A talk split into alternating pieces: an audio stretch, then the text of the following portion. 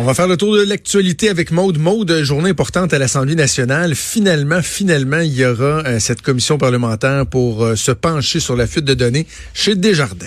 Oui, on va entendre, euh, on va entendre plusieurs personnes, euh, notamment Equifax. Évidemment, le mouvement des jardins va lui aussi euh, témoigner. Donc, Guy Cormier, l'autorité des marchés financiers, l'association des banquiers canadiens, l'office de la protection du consommateur et aussi un dénommé José Fernandez. Fernandez ah oui, on le connaissait pas jusqu'à ce matin, lui. Ben non, mais Colin, il fait une belle une ce matin. donc, lui est titulaire d'une chaire de recherche industrielle en cybersécurité et intelligence artificielle. On le décrit comme un expert indépendant. C'est le seul expert qui a été mandaté par Québec pour donner un avis impartial sur les fuites de données de Desjardins. Euh, mais l'affaire, c'est qu'en février dernier, il aurait reçu, il a reçu en fait 1,25 1,25 million de dollars de la part de Desjardins pour sa chaire de recherche. Euh, c'est pas de l'argent qui s'est mis direct dans les poches, c'est important de le mentionner, mais quand même. Hein. Mais quand même, en février dernier, Guy Cormier, qui est le président, chef de la direction du mouvement Desjardins, a annoncé cet investissement-là sur cinq ans pour que l'institution financière ça devienne un partenaire de la chaire de recherche de M. Fernandez. Puis quatre mois plus tard, Desjardins nous euh, mettait au courant par rapport à la fuite de données qui l'avait frappé, qui avait frappé pas mal euh, tous ses membres. La haute direction du mouvement était déjà au courant de la fuite avant l'annonce de l'investissement c'est ça qui dérange quand même pas mal euh, l'opposition. Euh, ce gars-là a été choisi par le cabinet du leader parlementaire du gouvernement, Simon Jolin Barrette. Donc, il se retrouve encore une fois dans une situation pas facile. Et il a réagi là d'ailleurs euh, ce matin en disant que lui ignorait que ce seul expert-là qui avait été mandaté euh, avait reçu ce, ce montant-là, qui avait un, mécanisme de financement entre la chaire puis le mouvement des jardins. Euh, il y a notamment euh, Vincent Marissal qui est sorti ce matin pour, euh, pour dénoncer tout ça aussi. Il a dit, tu sais, nous autres, on a remis une liste là, de gens qui étaient impartials. On aurait pu aller ailleurs. Mais c'est ça l'affaire. Il y a deux choses là-dedans. C'est que premièrement, Simon Jolin Barrette, à un moment donné, euh, devra immanquablement se poser des questions sur son entourage. Oui. Tu sais, quand j'ai un truc comme ça, si je le dis ici, je l'écris ou je le dis à la télé, là, après ça, des fois, mon téléphone sonne. Là, puis là, tu sais, un, un chef de cabinet, un attaché politique, un attaché de presse, un peu insulté. Là, hey, tu sais, moi, je fais ma job. Puis, je sais pas, je, à part son attaché de presse, je, je connais pas le cabinet à Simon Jolin Barrette. Mais c'est pas normal que personne n'avait fait de vérification, que personne a flagué ça, de dire Hey, wow, tu sais, c'est quand même 1,5 million qui a, qui a été donné à ce gars-là. Comment se fait-il qu'il n'y a pas eu de un minimum de vérification? C'est le même entourage. Puis là, je sais, certains vont dire, ouais, mais c'est le cabinet de l'immigration, le cabinet du leader. C'est pas exactement le même cabinet, mais de façon générale, ça demeure l'entourage de Simon, Simon Jolin Barrette, mm-hmm. qui n'avait pas été en mesure non plus de lui dire que sa liste ne faisait pas de Christie de bon sens, sa liste des emplois, euh, des domaines qu'il voulait euh, scraper dans le cadre du programme d'expérience québécoise. Ça commence à faire beaucoup. Ça commence à faire beaucoup. Et là où le bas blesse dans ce cas-ci, dans le cas de cet expert, l'unique expert invité euh, à témoigner aujourd'hui sur la commission parlementaire qui va se pencher sur les, les fuites de Desjardins, c'est que encore une fois, par souci, par volonté d'aller très, très, très rapidement, le gouvernement, contrairement à, euh, aux, habitudes usuelles, c'est pas assez que les partis d'opposition pour déterminer, pour faire la liste des gens qui étaient pour être appelés. C'est une commission qui est transpartisane. Ça aurait dû être l'occasion, comme c'est le cas normalement, pour les différents partis de s'asseoir ensemble. Et là, tu as le bureau du leader de l'opposition qui dit, nous, on aimerait entendre telle, telle, telle personne. Ouais, mais là, nous, eh, c'est quoi? Moi, j'aimerais t'entendre telle personne. Ouais, regarde, moi, je suis pas sûr, celle-là. Toi, enlève celle-là. Moi, je vais enlever l'autre. On s'entend pour ces deux. C'est des négociations. C'est comme ça que ça fonctionne. Or, là, ils ont voulu faire à leur tête de façon, ils ont, ils ont agi de façon unilatérale. Ils se ramassent encore une fois dans la chenoute. Moi, je dis pas que l'expert, là, il est biaisé ou quoi que ce soit, mais c'est encore une fois un problème de perception et ça rend ça euh, très difficile pour euh, Simon Jonin Barrette, encore une fois, qui va peut-être se faire taper sur les doigts par son patron. Luca Rocco Magnotta, j'ai, j'ai, juste vu le titre passer hier. C'est quoi? Il y a un documentaire, une série. Il y a des gens qui se sont dit, tiens, ça va donc bien être intéressant de raconter son histoire. Une série documentaire qui est produite par euh, Raw, qui est une boîte euh, britannique. C'est d'ailleurs leur première série qui va se retrouver, euh, eux, sur Netflix, mais ils ont fait un paquet d'autres affaires.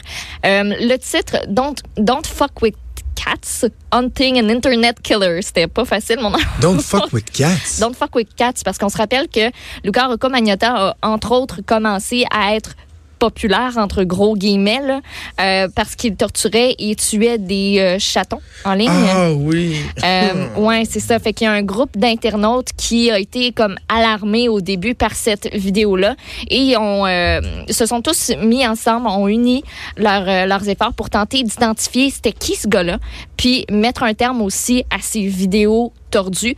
Euh, par contre, sa célébrité naissante sur le web, ça l'a poussé à aller plus loin jusqu'à tuer son amant un étudiant chinois de 33 ans, Lin Jun, dans son appartement à Montréal en 2012. Ouais. Parce qu'il faut se rappeler, ça, ça a parti d'ici. Ça a été, euh, ça a été médiatisé là, dans le monde entier, mais c'est vraiment à Montréal que tout ça euh, a Ouais. débuté. Il a démembré sa victime, expédié ses restes aussi à divers endroits euh, au pays. C'est une histoire sordide.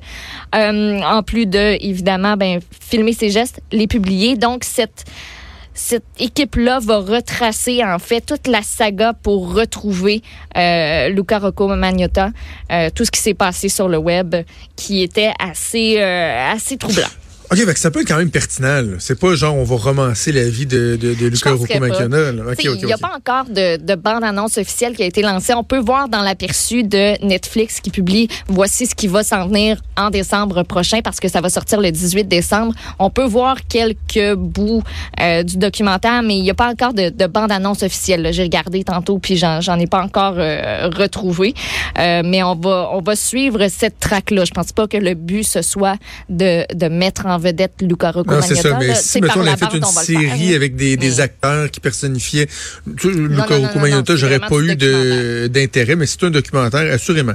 Assurément, ça risque de, de, de, de piquer ma curiosité. Parlant de Netflix, il y, a- il y a un problème sur Netflix aujourd'hui. là. Il y a des gens qui doivent être euh, en immense détresse. Mais c'est réglé depuis 9 minutes. Il y Ah avait oui? Panne réglé. mondiale de Netflix, tout le monde.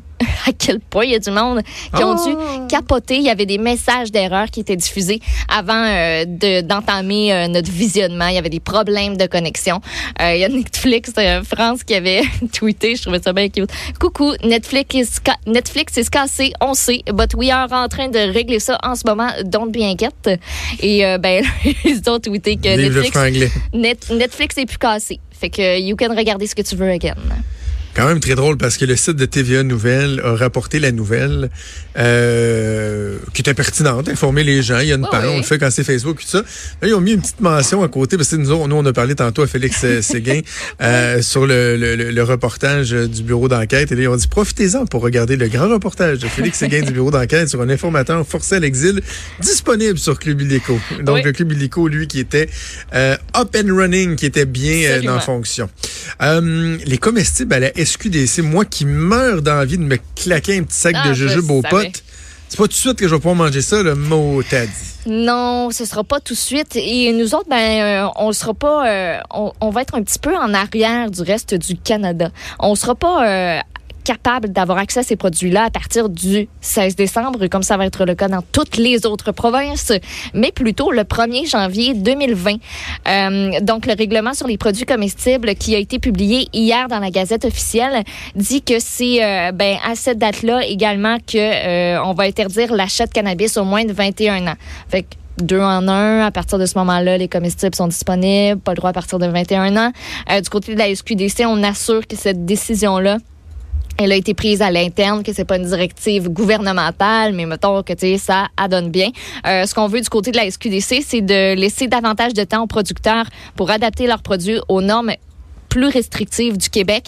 Euh, parce qu'on se rappelle qu'ici là tu t'en retrouveras pas des beaux petits jujubes là. Ça ça fonctionne pas.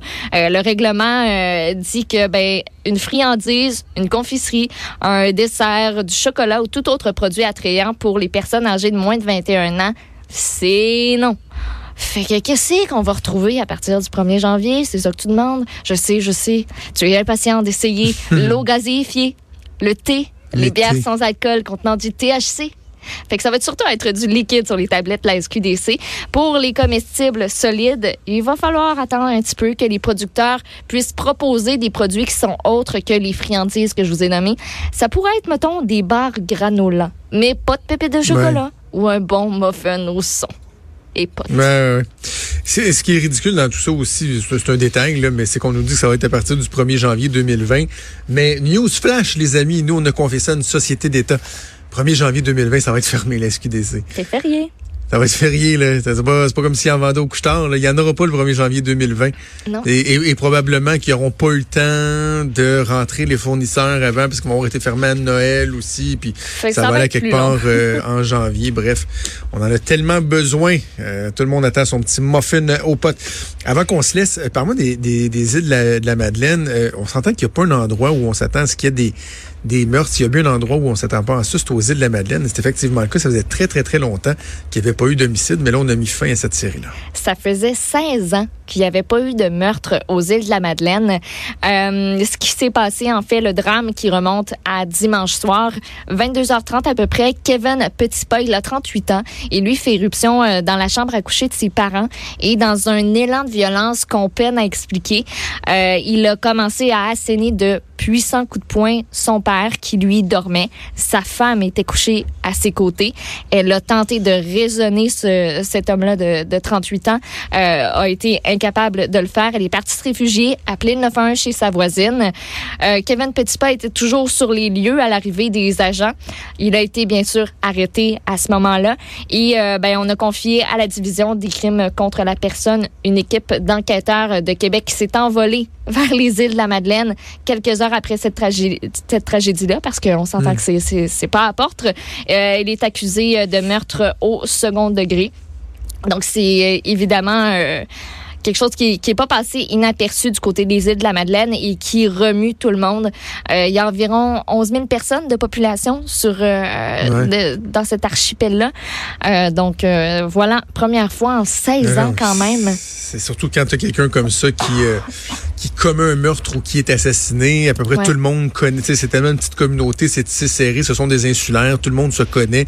Ça va faire jaser en tabarouette la, la, la, la communauté qui risque d'être d'être traumatisée par euh, cet événement-là. Merci Maud. On va faire une pause. Bougez pas, on revient dans quelques minutes.